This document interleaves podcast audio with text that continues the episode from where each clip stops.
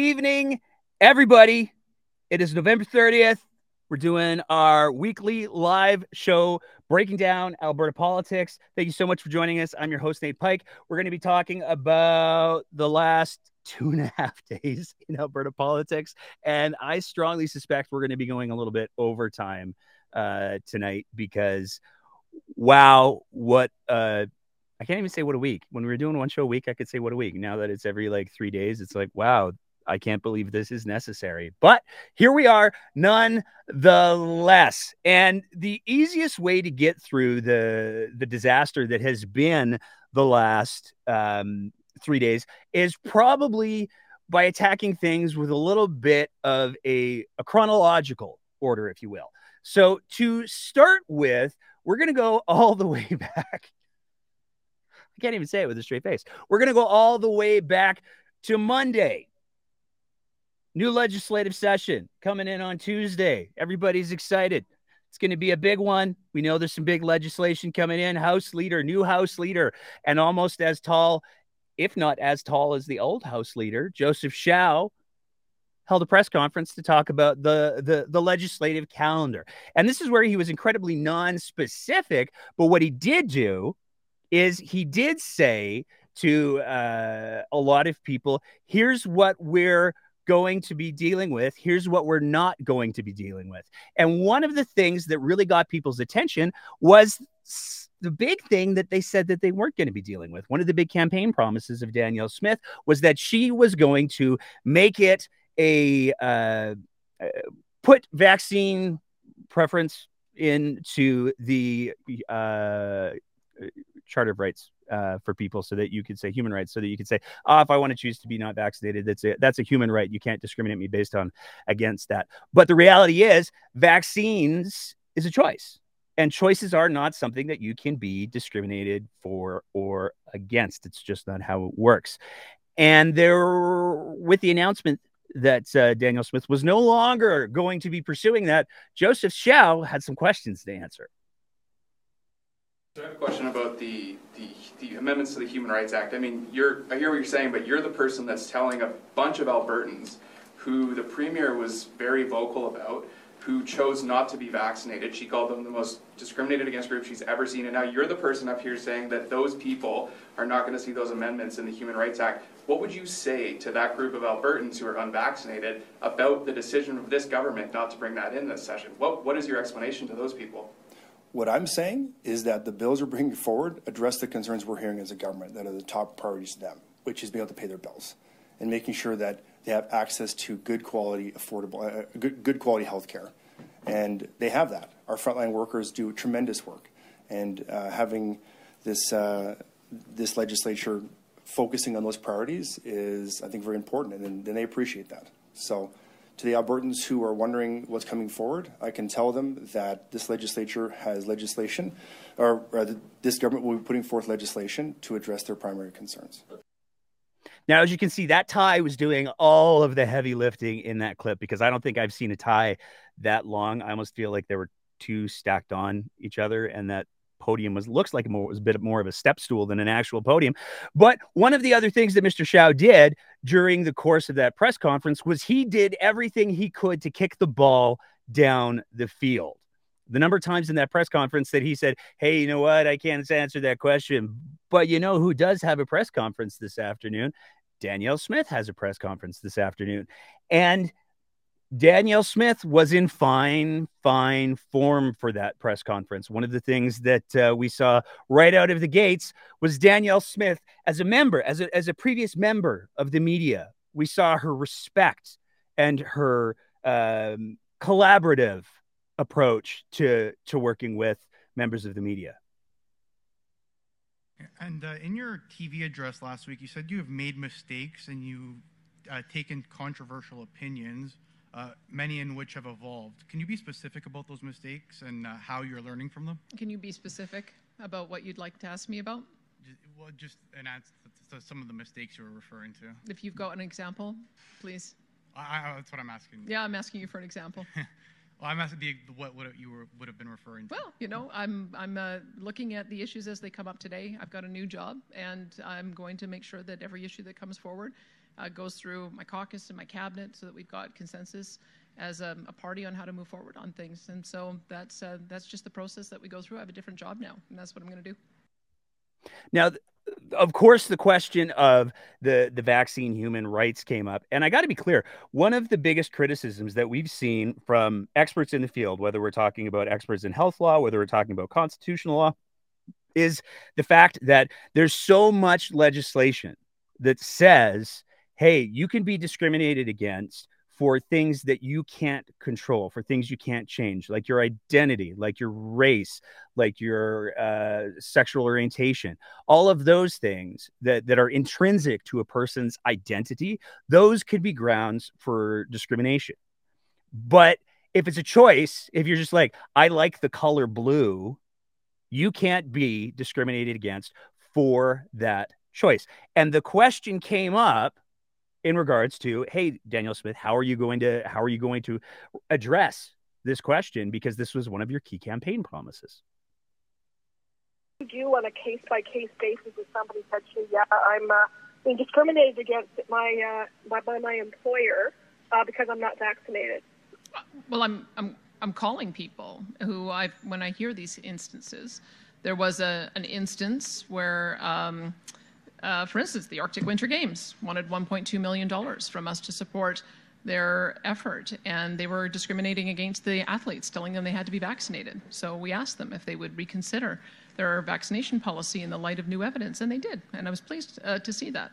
Uh, there is a, a, film set that I have heard is discriminating against his hairdressers. And so I've asked my minister to give them a phone call. Those are the kind of things that we'll do. We just want to remind people that in this province, we do not discriminate against people for any reason. And that now that we know a lot more about this virus, that we would like them to address their policies and bring them up to speed with what the environment is here that we are trying to create, which is a welcoming environment that will accept people from all backgrounds in all occupations, and we don't want to have any discrimination for any cause. So I'm quite prepared to make those phone calls and have my ministers make those phone calls if there's other examples. Michelle. So, okay, so you're, you're saying that the government will withhold funding to organizations that uh, want to uphold their own vaccine mandates. So what if it's what if it's a business that doesn't receive any government funding? What will you do then? I'll, I'll still call them and ask them if they would reconsider their policy.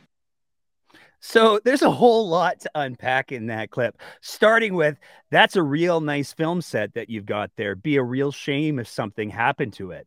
It is almost inconceivable that somebody who campaigned on the idea of small government and libertarian principles and not having government intervention, my fingers are getting a great workout tonight, uh, would say, hey, if somebody doesn't do some, if somebody does something that I don't like, I, as premier of the province, am going to take time out of my day instead of being, I don't know, premier of the province. I'm going to be calling up all of the people that I hear about that are trying to run their business and have public health protections in effect for to ensure that their business can run. When we're talking about film sets, if a if some sort of a, an illness, especially something like COVID nineteen, breaks out on a film set, not only does that have major costs for their insurance, but it has major production costs because every day those things get shut down costs mad money. So if you're a film studio, do you want to go to the location that's going to let you make the decisions about how you want to film your film? Are you going to go to the place where if you don't do exactly what the premier of Alberta wants, she'll call you personally? The fact that she would threaten to withhold funding from organizations that are reliant on government funding in order to enrich the lives of the participants, like the Arctic Games, is really quite stunning because again, that is maximum government overreach. If Smith was the the libertarian that she claims to be, her response would be, "Hey, you know what? If you guys want to do this, do what you're going to do. It's cool. If people don't want to participate in your games, I guess they won't." But instead what she's doing is she's saying, "I'm going to call you and I'm going to threaten to take away your funding." And when we're talking about the, the Arctic Games in particular, it's worth noting that is an incredible amount of Indigenous, First Nations, uh, Inuit population that's participating in those games. So threats like that are specifically targeting people who historically have had more challenges in getting involved in high level sports than somebody who, say, lives in Calgary or Edmonton. That was Monday. Yesterday, we, we got to have we got to have the throne speech.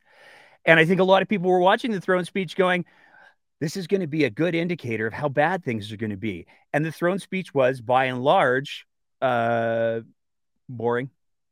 There wasn't really anything particularly exciting in the throne speech. It was, it was, hey, we're gonna we're gonna stand up and fight back against Ontario and uh, Quebec, and we're gonna make things fair and all of that kind of stuff.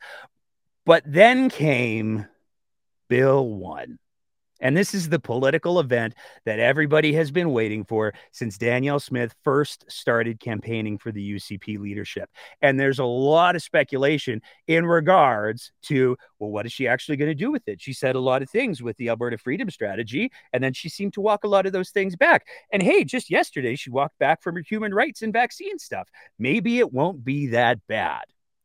Turns out it wasn't that bad, it was worse. The point is, we, we had a tech briefing with, with officials. We asked this question directly. We said that once the motion's debated in the legislature and uh, the majority of MLAs vote on it, and then it goes to cabinet and there's directives within that motion, then the cabinet ministers have the ability to unilaterally, if they so choose, change legislation. That it, we asked that we confirmed that over and over with, with officials. So can you just say yes or no, that's correct? And if it's not, explain why it's not. That is correct. Just to be 100% clear, the cabinet will only be able to act within what was defined in the motion and nothing more. Well, if they decided to do more, then I, I would suggest that, I mean, this is hypothetical.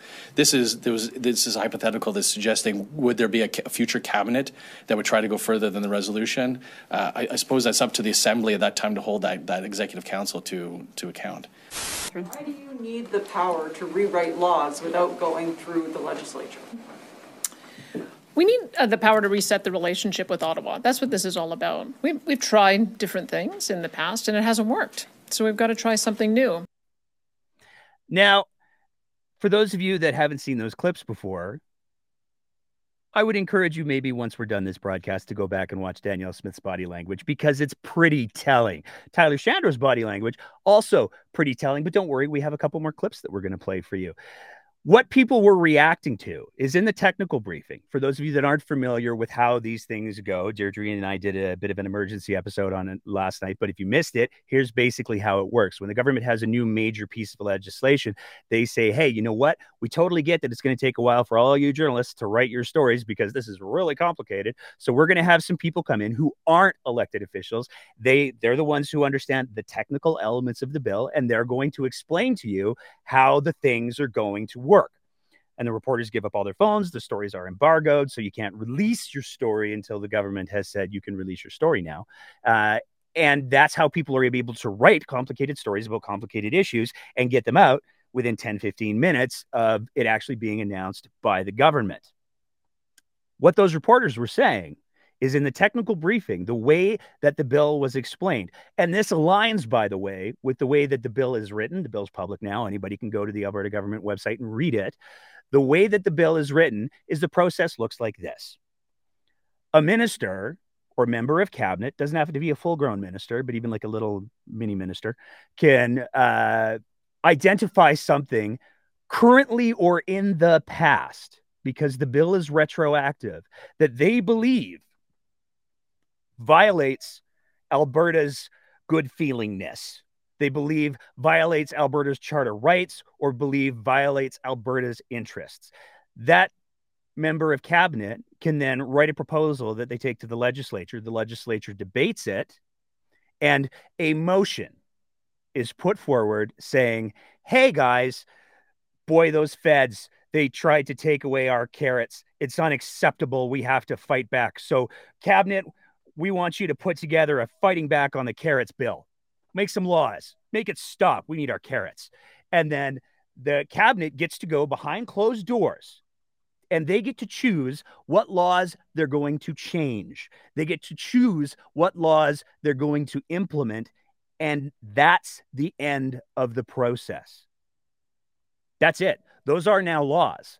That flies in the face of how laws have historically been created in, I don't know, democracies, particularly in Alberta. When a law is proposed, it's given a first reading, a second reading, a third reading. And then if it passes and gets royal assent, which means the lieutenant governor says, yeah, okay, that can be a thing. Uh, if that happens, then it's a law. But we're now going to circumvent that entire issue and we're going to let elected officials make these decisions. Now, before we get into the remainder of the clips, I just want to take a second to point out one of the reasons that people have speculated that Tyler Shandro is the current Minister of Justice is because the bench strength in regards to lawyers who are elected officials is so shallow. There's like four to choose from. There are hardly any lawyers who make up the UCP cabinet, which means somebody who has zero background or understanding of law or the legal system could theoretically identify something they don't like. They could take it to the legislature where the UCP have a majority government and haven't had a bill not get passed.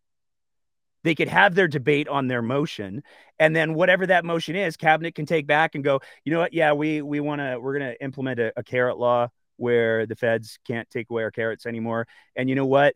It feels like to me maybe they're overreaching on the tomatoes too. So we're just going to make this an omnibus vegetable bill and we're going to take back control of our vegetables, our fruits and vegetables from the federal government. I'm being ridiculous deliberately because if we start to use any real world examples, it gets absolutely terrifying. And perhaps the most terrifying element is that appears by and large, Danielle Smith isn't entirely sure how she wants to use it. We expect to table a number of special motions under this act in the upcoming spring legislative session, dealing with the examples of federal overreach that I just mentioned earlier. And here's the point I hope we never have to use this bill. I hope that we've sent a message to Ottawa that we will vigorously defend our constitutional areas of jurisdiction and they should just butt out. At the beginning of the press conference, Danielle Smith says to everybody, Hey guys, we got plans. We're rolling with this thing and we're rolling deep. We're we are so all up in we've got already we've mapped out ways that we're going to use this bill and not 30 minutes later in the same press conference on the same day, she turns around and says, I hope we don't have to use it. That doesn't build confidence for people who are watching the disassembly of democracy that she's going to use this in a responsible or judicious way because it appears that she doesn't even know how she's going to use it. But there's other questions to be asked too signed on to a resolution to phase out oil and natural gas, he would face a legal challenge from the provinces that Ottawa would not win. Now, this is not language I've ever heard out of Stephen Guilbeault, but I think it goes to the work that our Environment Minister, Sonya Savage, has done in helping to educate Ottawa that we are not a subordinate level of government, that we want. Explain Why you need this power? Like, what is so urgent that you would use what is normally an emergency power to skip around the legislature to because we've been ignored. We've been ignored for ten years. So take that in because and there was no editing in that clip, by the way. Some of the other clips we edited together, some segments. If you're watching the video, you can clearly see that. If you're only listening to the audio, we compress some things. But um, there's no edits in that clip. So Danielle Smith goes from saying, Hey, you know what? My minister did such a good job advocating for the province of Alberta, advocating for our resources, advocating for our economy, that she turned the federal government around. They listened and they re- uh, recognized that they couldn't go ahead with what was being proposed. They listened to her minister because her minister was effective at their job. And in the same breath, she turns around and says, Well, I need the power to rewrite laws without any oversight because we're being ignored. The, the cognitive dissonance that's required to lift those two weights at the same time is really quite remarkable. This was denied a transplant because of her vaccination status, and she will die without it. Does your government have plans to address this medical coercion? Um, I am uh, seeking a second opinion on that particular case, and I know that there is at least one other case as well. So as soon as I have a, res- a result from that, I will let you know. The, the difficulty with, with transplant, uh, transplant patients is that they do have a protocol they go through to determine who has the best likelihood of survivability. And so that's why I need to have a second medical opinion. I don't want to, to uh, supersede that. So I'm, I'm very hopeful that we'll be able to get a, an opinion in, in the matter of a number of weeks.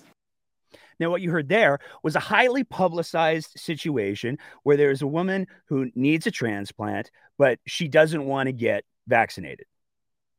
She's just refused to. She's taken it to the courts, and the courts have said, you know what? This is how it works. There's requirements for getting transplants. It's like we don't give livers to alcoholics who are still drinking because you need to use the things that you're getting in a, in a responsible and healthy way because it's literally coming out of another human being's body. Danielle Smith is saying, you know what? I think that maybe my interpretation of medical science is more robust. I think that maybe I'm a more reliable source. So I'm going to find a second opinion. The amount of evidence and work that goes into transplant panels is almost indescribable. The, the amount of medical knowledge and the amount of review that happens to determine literally who's going to live and die.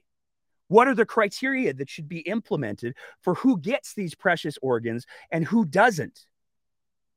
Those are incredibly weighty decisions, and they're based on evidence and they're based on science. And boy, it sure is a good thing that Danielle Smith doesn't have a history of cherry picking physicians who will say ridiculous things to back up her opinion. Those same physicians who maybe don't have medical licenses anymore. She's done exactly that. She's propped up physicians who don't have the ability to practice medicine anymore. She put her whole GoFundMe, that $90,000 tax rebate that she donated to the JCCF, that was initially created to find physicians to back up her batshit crazy treatment options for COVID 19. And she's still doing it as the premier of Alberta. And she's suggesting that she's going to continue to interfere with evidence based medicine using her position and her bias only. Now there were a couple other bombshells that happened yesterday because of course there were. If we're gonna if we're gonna Alberta politics, we're gonna Alberta politics up in here. Moments after that press conference ended, almost as if it was done deliberately, this was tweeted out. That is the official resignation from ex premier of Alberta and to many father of the United Conservative Party, Jason Kenney, where he said, I have resigned as member of the Legislative Assembly for Calgary Lougheed. So this isn't just, I've quit the party. This is peace. I'm out. You guys can have your legislature. Thank you to my constituents for the honor of representing them in Parliament and the legislature over the past 25 years. And then he issued a statement. We're not going to read the whole statement, but there's a little soupçon of flavor at the end that is really worth digging into. From the left, we see efforts to cancel our history, delegitimize our historically grounded institutions and customs, and divide society dangerously along identity lines. And from the far right, we see a vengeful anger and toxic cynicism, which often seeks to tear things down rather than build up and improve our imperfect institutions. Gosh, I wonder who fanned all those flames. I wonder who made all of those issues such a big deal for so many people. Jason Kenney is exiting the building with the same speed of the kid who was playing with matches and gasoline near the curtains and realized that he lit the whole damn house on fire. It's very clear by the timing of this announcement that this was designed to do a couple of things. And we're going to talk about what the implications of some of those things are. But before we get to our panel discussion and our open house, where we're going to invite all of our Twitter listeners to, to jump in if they have some thoughts, uh, tread lightly. Deirdre, Deirdre and I are coming prepared after last night. Not saying, just saying. Um, we saw a rare statement from the Calgary Chamber of Commerce. Now, typically, Calgary Chamber of Commerce doesn't overtly get involved in politics. That's kind of not their jam. They'll they'll quietly nudge and give elbows from the sidelines, but it's very rare that they will issue a statement that says, however, the chamber remains concerned that the proposed Alberta Sovereignty within a United Canada Act will impede new investment in the province, reduce business certainty and stability, and create challenges for businesses to attract and retain talent. When the people that you're advocating for when the businesses that you're trying to protect are the ones that are saying, row, it's maybe time to pay attention. But we're going to do a little bit of a, a, a, deep dive panel discussion here. We're joined by, as always, Sarah Biggs, and we've got. Uh, I want to make sure I get this right. Hold on. No. Yeah. It's uh, it's Danielle Mitchell Smith. Am I getting that right? that was so mean. Deirdre has name name problems where people like to conflate her name in various different ways with, uh, with the, and Nate was the first. I, I was Deirdre. I, I Deirdre. Said, yeah. Deirdre Mitchell Smith, and then I was like, oh damn it and I'm I'm not people who get paid to do this for a living are doing it too. So I feel like that's, yeah. uh, that's get out of jail card free. How are we doing? Absolutely fabulous. Aside from uh, you know, uh, the the Sovereignty Act is is worse. Worse. It's worse. It's worse. Deirdre, I just before we before I ask Sarah how she's doing because she's coming to us live from the nation. Oops, I mean the province's capital. Um, before we get into that, I just wanna I just wanna double check. Uh, TMX, that was uh that was almost canceled because of Notley, right? Mm. You have to go back and listen to yesterday's episode to get, get why I'm being so snarky. Sarah Biggs, how are things in Edmonton? Oh, you know, I'm just hiding under a copy of the throne speech. you were there. You were in the room. You got to see the the the, the speechifying from the the throne. Mm-hmm.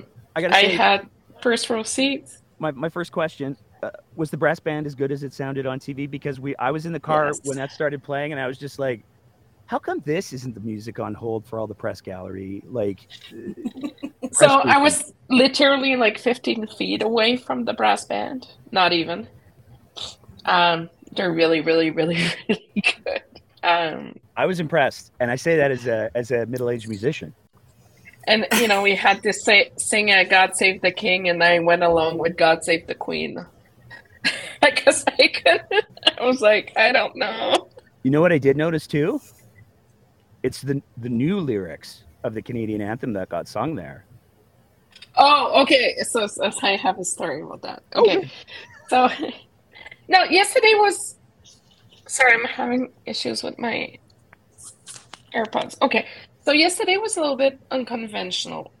So, walked in, they take your handbag, they take your cell phone away. I was like, the horror, because you know Sarah cannot be without her cell phone for more than like five minutes. So, but I knew I was ready. Then you know everybody was trying to refresh the seating plan.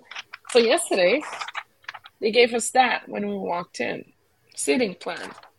Jason Kenney is not right seated right at the back right here so i'm looking i'm looking who's coming in i'm like oh, where's where's where's where are the two jasons nowhere to be found so and then um so they gave us like the opening ceremonies then they gave us the seating plan and i was looking for the speech i was like where's the speech because i wanted i was going to take notes right they gave it to us when we exited. The, um, That's an interesting yeah. way to do a program. How would you possibly know when the intermissions are? Uh, okay, so the intermission was when the NDP called for a division. Okay. So, they go. So they went through uh, everything in ceremony. So we sang the anthem, and there was a lot of people on my side because I was on the government side of the gallery. A lot of people did not adapt their lyrics to the current and newly adapted, like five, six years ago now, national anthem. That was that was quite interesting. Um, and after that, um, throne speech again. Nothing burger, nothing to light our hair on fire about. I just wanted, then, to, before you keep going, Sarah, I just want to jump in because there's some comments here, and I think this is something that's worth addressing. Um, when we're talking about the speech from the throne, who writes that? The government. Yeah, it's not the lieutenant governor. She No. reads the speech that's been provided to her because that's the custom, but it's not Yeah. the lieutenant governor's No, role. no, she has a ceremonial role. She is given a speech, and they're like, "Here, Here's all the words. this. Yeah. Here's the words." So let's, and I'm trying to to to read uh, another comment. Doesn't make any sense, but we'll get back to that. So, and then during the throne speech, they start distributing Bill One, the Hansard, the white little, you know, twelve pager. They, so that was being distributed I have another during the. Yes. Did it still smell like fresh sulfur? No, um, yours They truly got that got off it. Yours truly was in trouble a few times. I got called out by security a few times because I've put my documents on the ledge. And they were like, no, no, no, ma'am, you can't do that. No, Mrs. Biggs, no, you, you gotta stop doing that. And I was like, God damn it. Anyways, so they distributed Bill 1 during the lecture, during the reading. So that was the first time the MLAs were seeing the bill. So then um Miss Smith talks about, you know, her bill and all that. And Mr. Uh, Schow moves to a motion to adjourn until today. And then all the yays, yays, all the nays, nays, and then the NDP caucus stands up. And everybody in the gallery, they're like, what does this mean? What are they doing? I was like, they are calling a division. Now, And for, like, "What for does-" our for our listeners and our viewers, if you would be so kind, what is a division? So a division is basically we don't want to hear about this bill. Don't even pre- present it to us. Technically, it's like it's not even worth having a look. So they didn't open it. They suspected what would be in it, and they were like, "No, we're we're not entertaining this bill." So, and then there was a 30 second bell, and then there was a 15 minutes break. So I left at the 15 minutes break because I had to go run to my cell phone and see what was happening. Um, so that was, I could say that was a little bit of a surprise in the room when, like, I saw that. I was like, oh, sh-. and you can't be loud.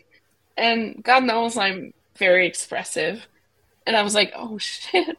I was like, oh no. I was like, oh. and I was just like really trying not to be loud because it went dead quiet in there. Um, but you know, the speech itself, it's a nothing burger. It's a normal. It's it's it does not guide us a whole lot on Yeah. the No, it- direction of the government. Sure, sure didn't set the tone for what came after. When we're talking No. about the first reading, and this is a, a, a technical clarification that I think is probably worth making because, and I also want to talk about some of the MLAs who weren't even present because I have some questions. But um, when we're talking about the first reading, typically the vote on the first reading is yes, this is a thing that should be entertained. We don't know the specifics yet, but this is a thing that should be entertained. In a lot of tradition, unless I'm mistaken, the first vote is largely procedural, and then you get into we're going to kick the crap out of this thing or not. Yeah, and actually, it's also important to note that, um, like even even the MLAs who are part of government caucus do not get to see what's actually in the bill until it is tabled in the legislature. So basically, everyone has to say yes, we want to see this in order to actually see it. That again, Yeah. first reading. Right. Like, exactly. So it's, it's yeah. permission to have the first reading. Yeah, it's it's basically Um, saying we're going to table this bill. we're going to see what it says, um, and no one else has really seen it. And by no one else, I mean not the opposition, not the private, or not uh, the government caucus. Like people haven't seen it yet.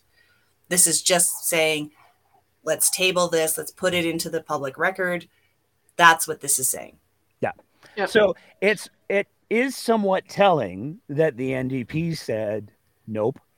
Um, we're not even going to consider the reading of this. That may be because of the advertising campaign that Smith and Co. did running up to it. Who's to say? Um, but there were some other people who didn't show up in the legislature. So let's let's run down the the list a little bit. As as as you Here, pointed let's out. go through my uh, let's go through my graphic here. Well, I don't want to do all of them, but Kenney wasn't there, right? No. Obviously, he had resignation. Yeah, which which list is which which list is shorter, Sarah? Who was there or who Sorry? wasn't? I said which list is shorter? Who was there or who wasn't? Who who was not? Who was not? Okay, so I want to hit off mine, and then you tell me if there's any extras. So Kenney wasn't Yep. there. Jason Nixon, who No. has been morphed into Joseph Schow, uh, the the very tall. Is it? Is there a height, They're height requirement? both for super He's tall. like six foot Hey. seven. He's Hey, Oh my god! super tall. I feel like Settle so down, short next cat. to those guys. yeah. That was that was a reference to the comment that Joseph Schow made towards one of the NDP uh, women Oh, uh, I- MLAs, oh, where he told her to settle down, kitty cat. I'm just saying that for their listeners, so they don't like. I'm making a joke. I'm not just being misogynist. But uh, let, let me grab a candy. there we go. Is it M and M's? Um, but Yes, uh, it's M and M jujubes. Uh, Skittles, sorry. perfect. Uh, Jason Nixon wasn't there. Pat Rehn wasn't there. Presumably, he had to go to his Mexico vacation home early this year. Um, Rachel Notley wasn't there. Apparently, Miss Notley gave notice to the speaker and that she was not going to attend. So, I the mean- reasons why? Yes, the optics are questionable. 100%. I mean, my only question with the optics being questionable is the NDP are currently on a campaign of saying, here's all the folks that, that didn't vote no, and here's the folks that didn't vote at all. And I don't, we don't want to talk Or- about our leader, though. Our special okay. notice to people carrying water for them right now and are mm-hmm. just like on my butt. They know who they are. Okay, so we got we got those ones. Who did I miss? Uh, we miss Prasad Panda because he's visiting family in he's in India right now. Okay. And then um, we had someone leaving at, after the division was called. I'll say it. I know you don't want to say it, but I'll say it. Uh, Leela Aheer. I don't even know if Drew Barnes and Thomas Dang were there because I couldn't see. Fair enough. Um, but yeah, we saw Leela Aheer walk out. She she she left. Yes. So do with that what you will, but her name's not on the for or the against column. Nope. So I guess that puts her in the same place as I don't know Rachel Notley. But um, She she voted with her feet. Come in. I mean we're already Deirdre here, has- but Deirdre, That go is that is not the that's not the right uh, that's not the right uh, sound. No, you're supposed to be Um, going through the microphone.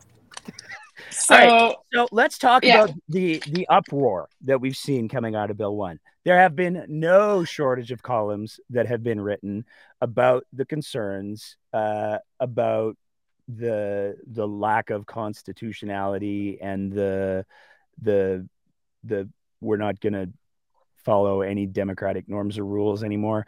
There's been a lot of of, of column inches that have been burned up on that. Deirdre, mm-hmm. I'm gonna ask you to go first because Sarah just got to do a whole bunch on the being in the room because she's a big deal. Um, you are a big deal. Just own it. Own it. Yeah. Own your truth. Yeah. Deirdre, what's your take on Bill One? What we know so far?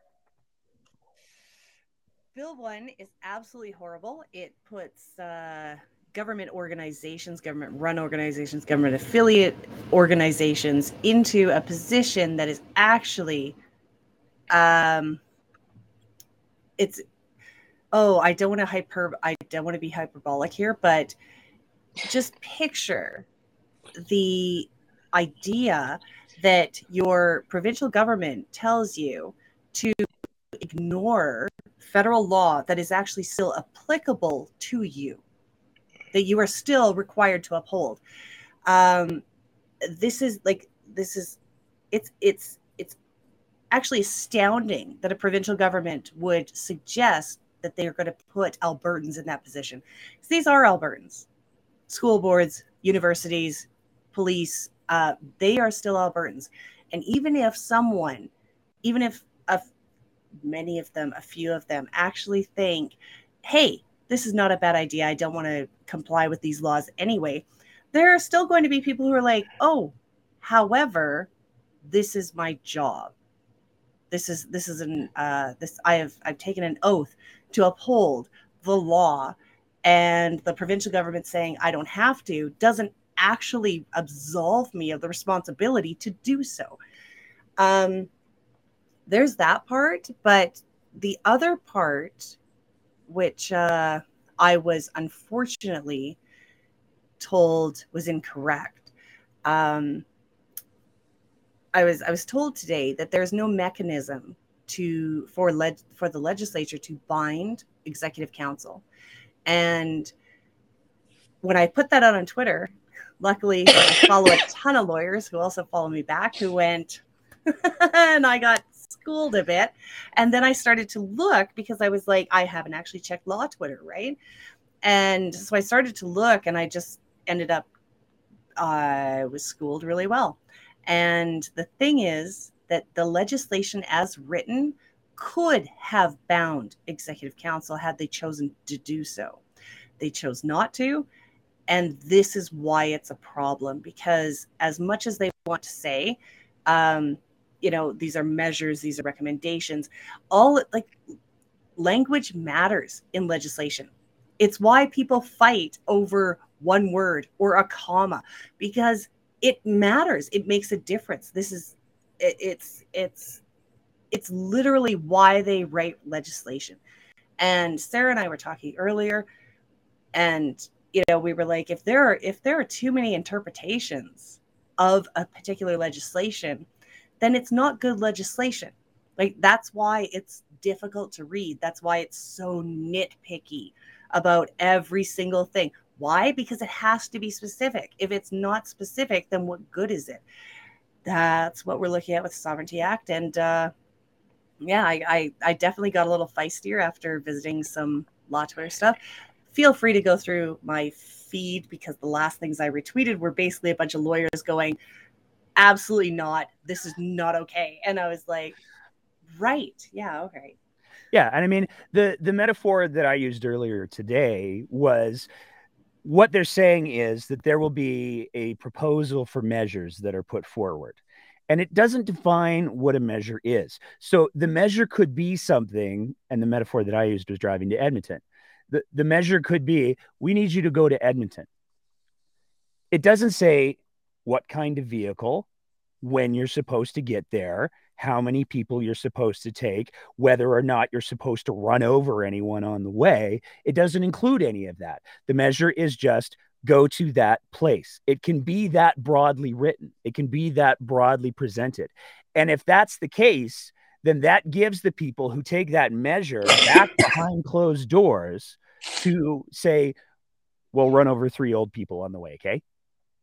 And that's really problematic because, again, that's one of those things where if the wording, you're my what I've been told is the same thing that you're saying there, Deirdre. The wording absolutely does matter, and if the wording is vague, to say to people to whom have just been given more or less absolute legislative power, don't let it corrupt you, okay?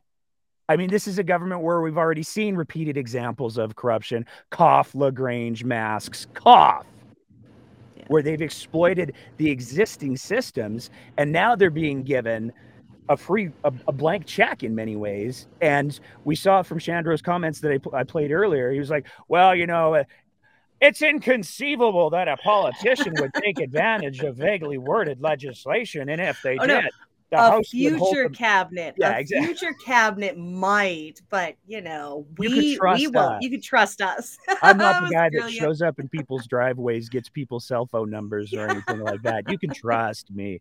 It's just so disingenuous, and that's part of what the the the the problem is. Sarah, I know you have a slightly more pragmatic approach on this. Uh, it's not fully digested yet. Let's put it that way. I have been in a fairly conservative bubble for the past 72 hours, and I'm trying to um, Sarah get out of that. Oh, yes. No. Okay. I I'm trying to make sense of it. I'm trying to. I read it a hundred times, and I feel like I'm back in Quebec with Let me tell you how growing up in Quebec is when you have some legislation like that. Are, are we gonna Are we gonna include some poutine and smoked meats in the story? No, no, no. cigarettes no, though. That came after. Cigarettes. That came after. no, I, I, am gonna point out to Carlos here and just seeing a comment here. Pragmatism went out the window the moment this crab bill was handed down. Yes, but in order to have a clear mind, I need to remain somewhat pragmatic to look into it. Just saying. Quickly, while responding to, to comments, uh, Barnes yeah. was present. Okay, cool. So you can you can give him a little gold star on your chart. I'll put him on the green zone. Um, Quebec have seen extreme the economy slowed down so much for 25 years. Up to mm-hmm. even uh, 2005 2006 their growth was at least 1% lower than the compared to the rest of the country. Um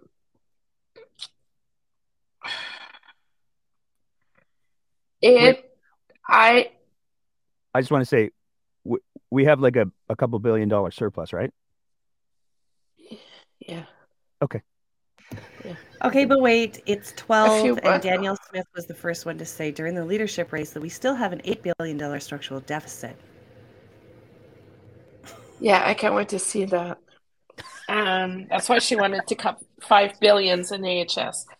But so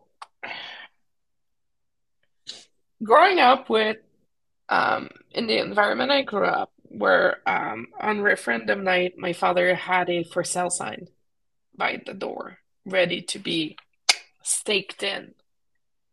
Um, because um, there was no there was no way for my family to be able to remain in Quebec if referendum would go. It, it was not a possibility it uh, it has caused a lot of damage to economy, to their reputation, to dialogue with other provinces, federal, provincial. Um, now Quebec is doing their own thing. We are trying to attempt what Quebec did, and I have a lot of questions. Are we willing, even if we have a surplus, even if we are in oil boom, are we willing to compromise the economic stability of the province, stability or growth, whatever you want to call it, for the sake of being able to pick and choose what you want to follow within the Confederation? Well, I mean, I got to jump in with the counterpoint there. I got to jump in with the counterpoint there because yeah. to me, the real question is: Are we are we really at a place where we want to compromise our democratic integrity? Well, there's that too. I'm not stability? done. Yeah, but the thing is that you know there's um, some people were arguing it's going to be adding checks and balances because they could do it now, but it's arguable. I wouldn't have.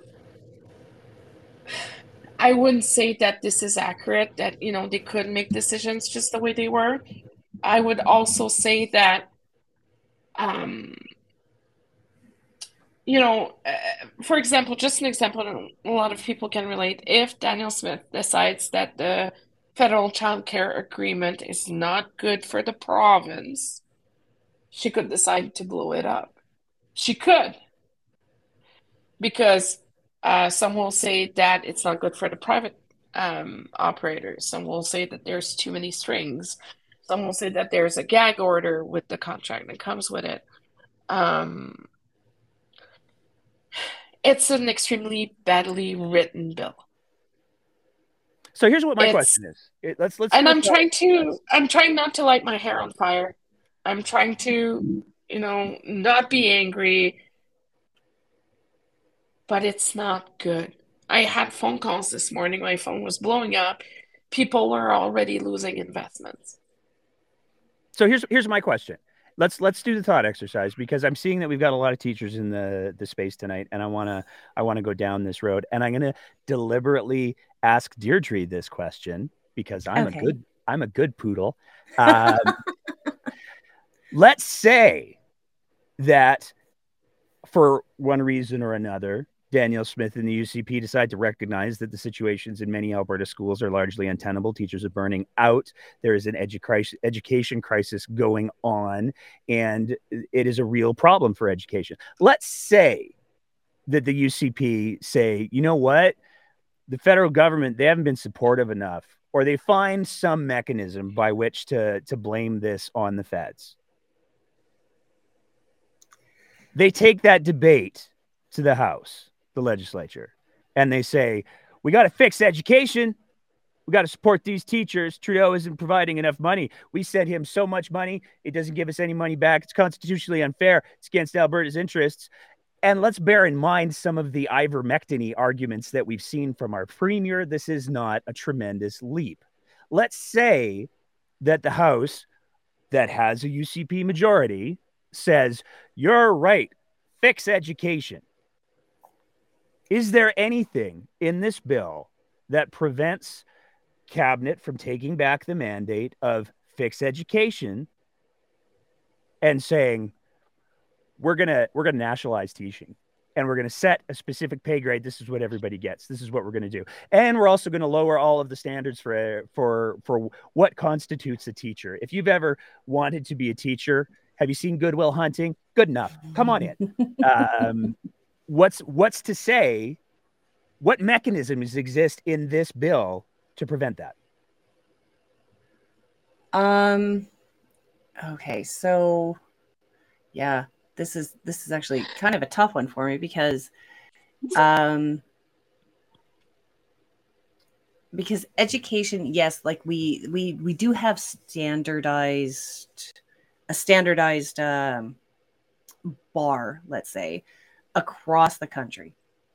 And there is a there's an expectation that we meet that. However, education is f- pretty much fully provincial as as a as a jurisdiction. And okay, so like I mean the only the only thing I can kind of cons- that I can kind of think might come up um uh let's say the point that I'm All right. getting at is there's no mechanisms in the bill to prevent them from doing that. Once they get that motion, once they get that mandate from the House to do the thing, there's nothing in the bill that says you have to debate and provide specific steps. You have to, But- it doesn't say that.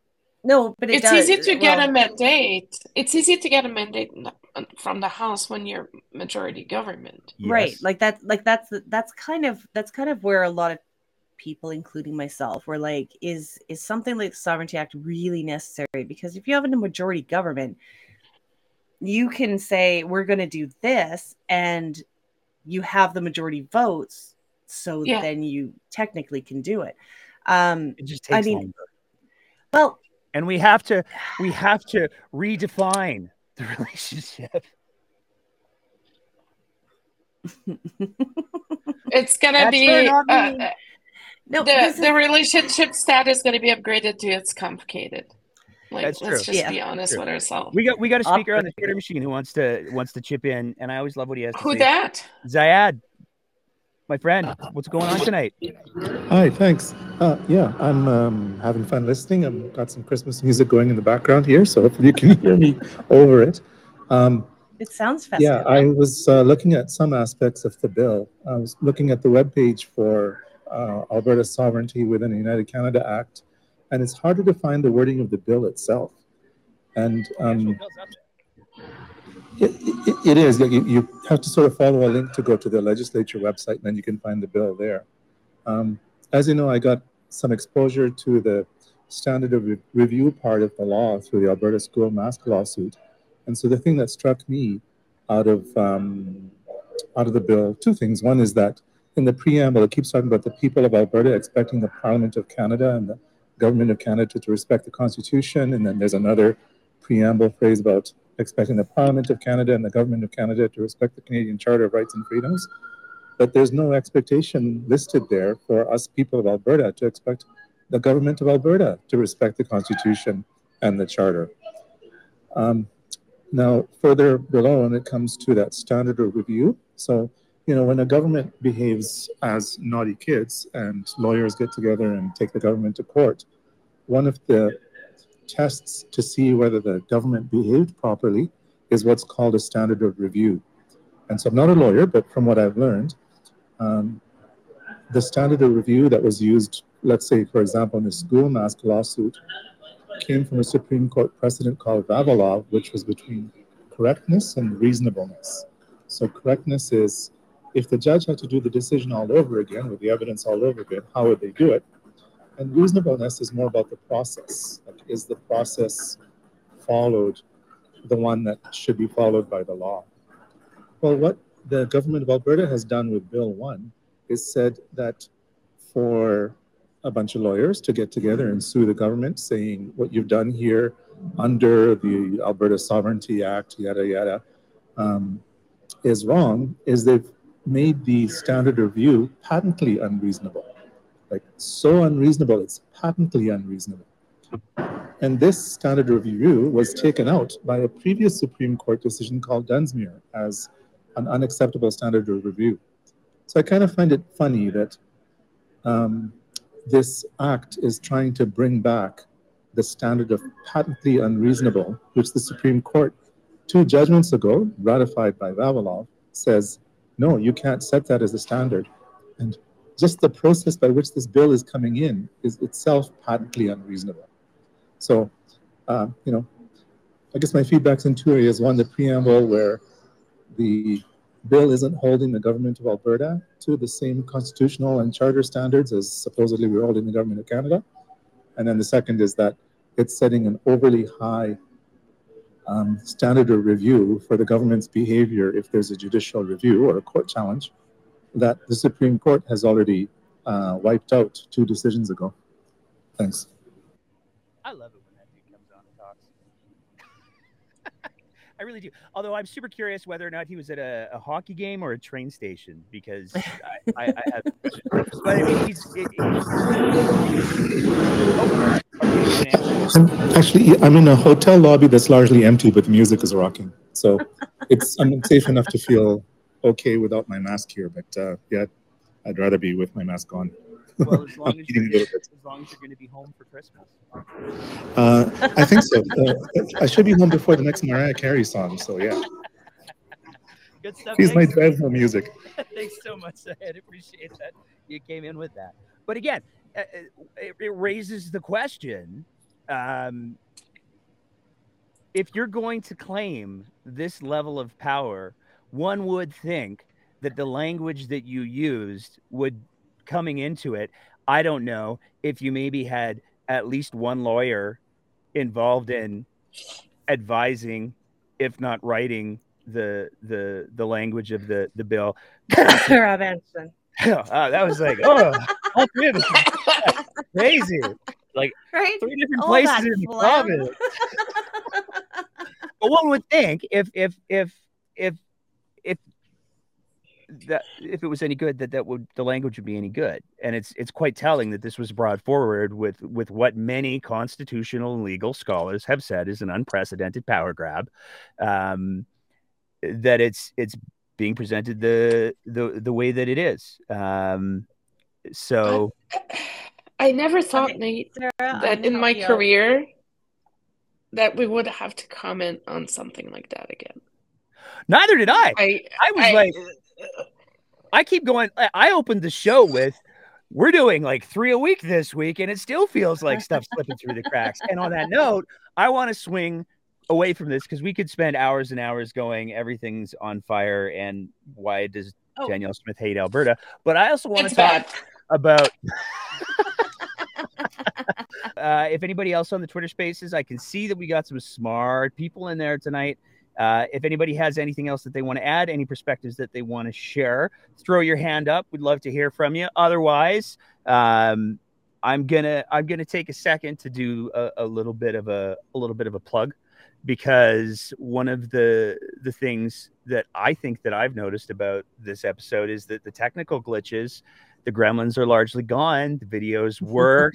the audio is much better. I don't I haven't gotten inundated with with with comments or, or DMs saying, "Oh my gosh, the audio, the audio, the audio." So I'm I bought take- a new microphone. Damn it!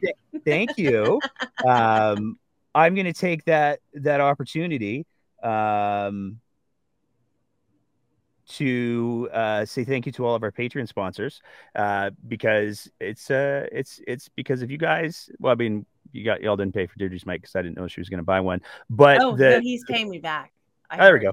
The the technical upgrades that we've made to the the the live stream and the equipment around it, they are entirely a result of uh, the the support of our the support of our Patreon sponsors. So I want to say a big thank you to all of our Patreon sponsors. Thank you so much. Um, I uh, am going to. I think I'm going to leave it at that. It's been a nutty three days. We're going to be back on Sunday. God willing, there's no more need for emergency episodes because Danielle Smith does very, very bad things to the province of Alberta. I want to say thank you to everybody who has been commenting on the the chats tonight. Um, one of the the fun things about the new platform that we're on is I can see all of the comments from the YouTube All the platforms. and the Facebooks. Uh, it's it's delightful. Um, thank you everybody for having that wonderful side conversation because if there's one thing that the breakdown's trying to be about, it's about facilitating conversations. And now that we have this cool new new tool, love it. Um, Sarah Biggs from the capital in Edmonton, from the the the heart of darkness. Any final I- thoughts? I I have a lot of work to do tonight, and I gotta go to bed because I need to meet with my clients early tomorrow. And it's it's gonna be. Uh, I'm gonna stop by the Ledge tomorrow afternoon and see what's going on. The, the house just got adjourned like 20 minutes ago. Um, we're gonna see what's gonna happen tomorrow. Tomorrow morning there's a caucus meeting. Um, we're gonna see what's gonna come out of this, and then I'm waiting to see if we're gonna see any amendments to Bill 1. And I think it's going to be important, and we will have to pay attention because I do not believe that it a majority of caucus agrees with the bill. Well, here's hoping not. And I mean, I, I can say that I've spoken to a few folks uh, off the record a little bit who have, uh, who are MLAs, uh, who are are UCP MLAs, who have raised some pretty big concerns about this. And so I think that one of the things that we're going to see is either some pretty major amendments or some more drama, which would be totally on brand for Alberta. Anyways, um, the the only thing I've got to plug other than the Patreon is uh, if you're if you're interested, if you're willing, uh, if you're perhaps bored. Uh, I had a fantastic conversation with uh, Dean Blundell today, and and his uh, jolly little group of friends. It was a much different tone than uh, we normally have here on the breakdown. But it was it was a fantastic conversation, and you can check that out on Dean Blundell, uh, his, the Dean Blundell Show. He's got the podcast, he's got the YouTubes, uh, and uh, I'll be honest, it was his crew that helped us sort out some of the the live streaming gremlins that we are are are now free of. So big thanks to them. Um, and there's you know some exciting announcements that are that are coming down the pipes for the breakdown that I've alluded to before.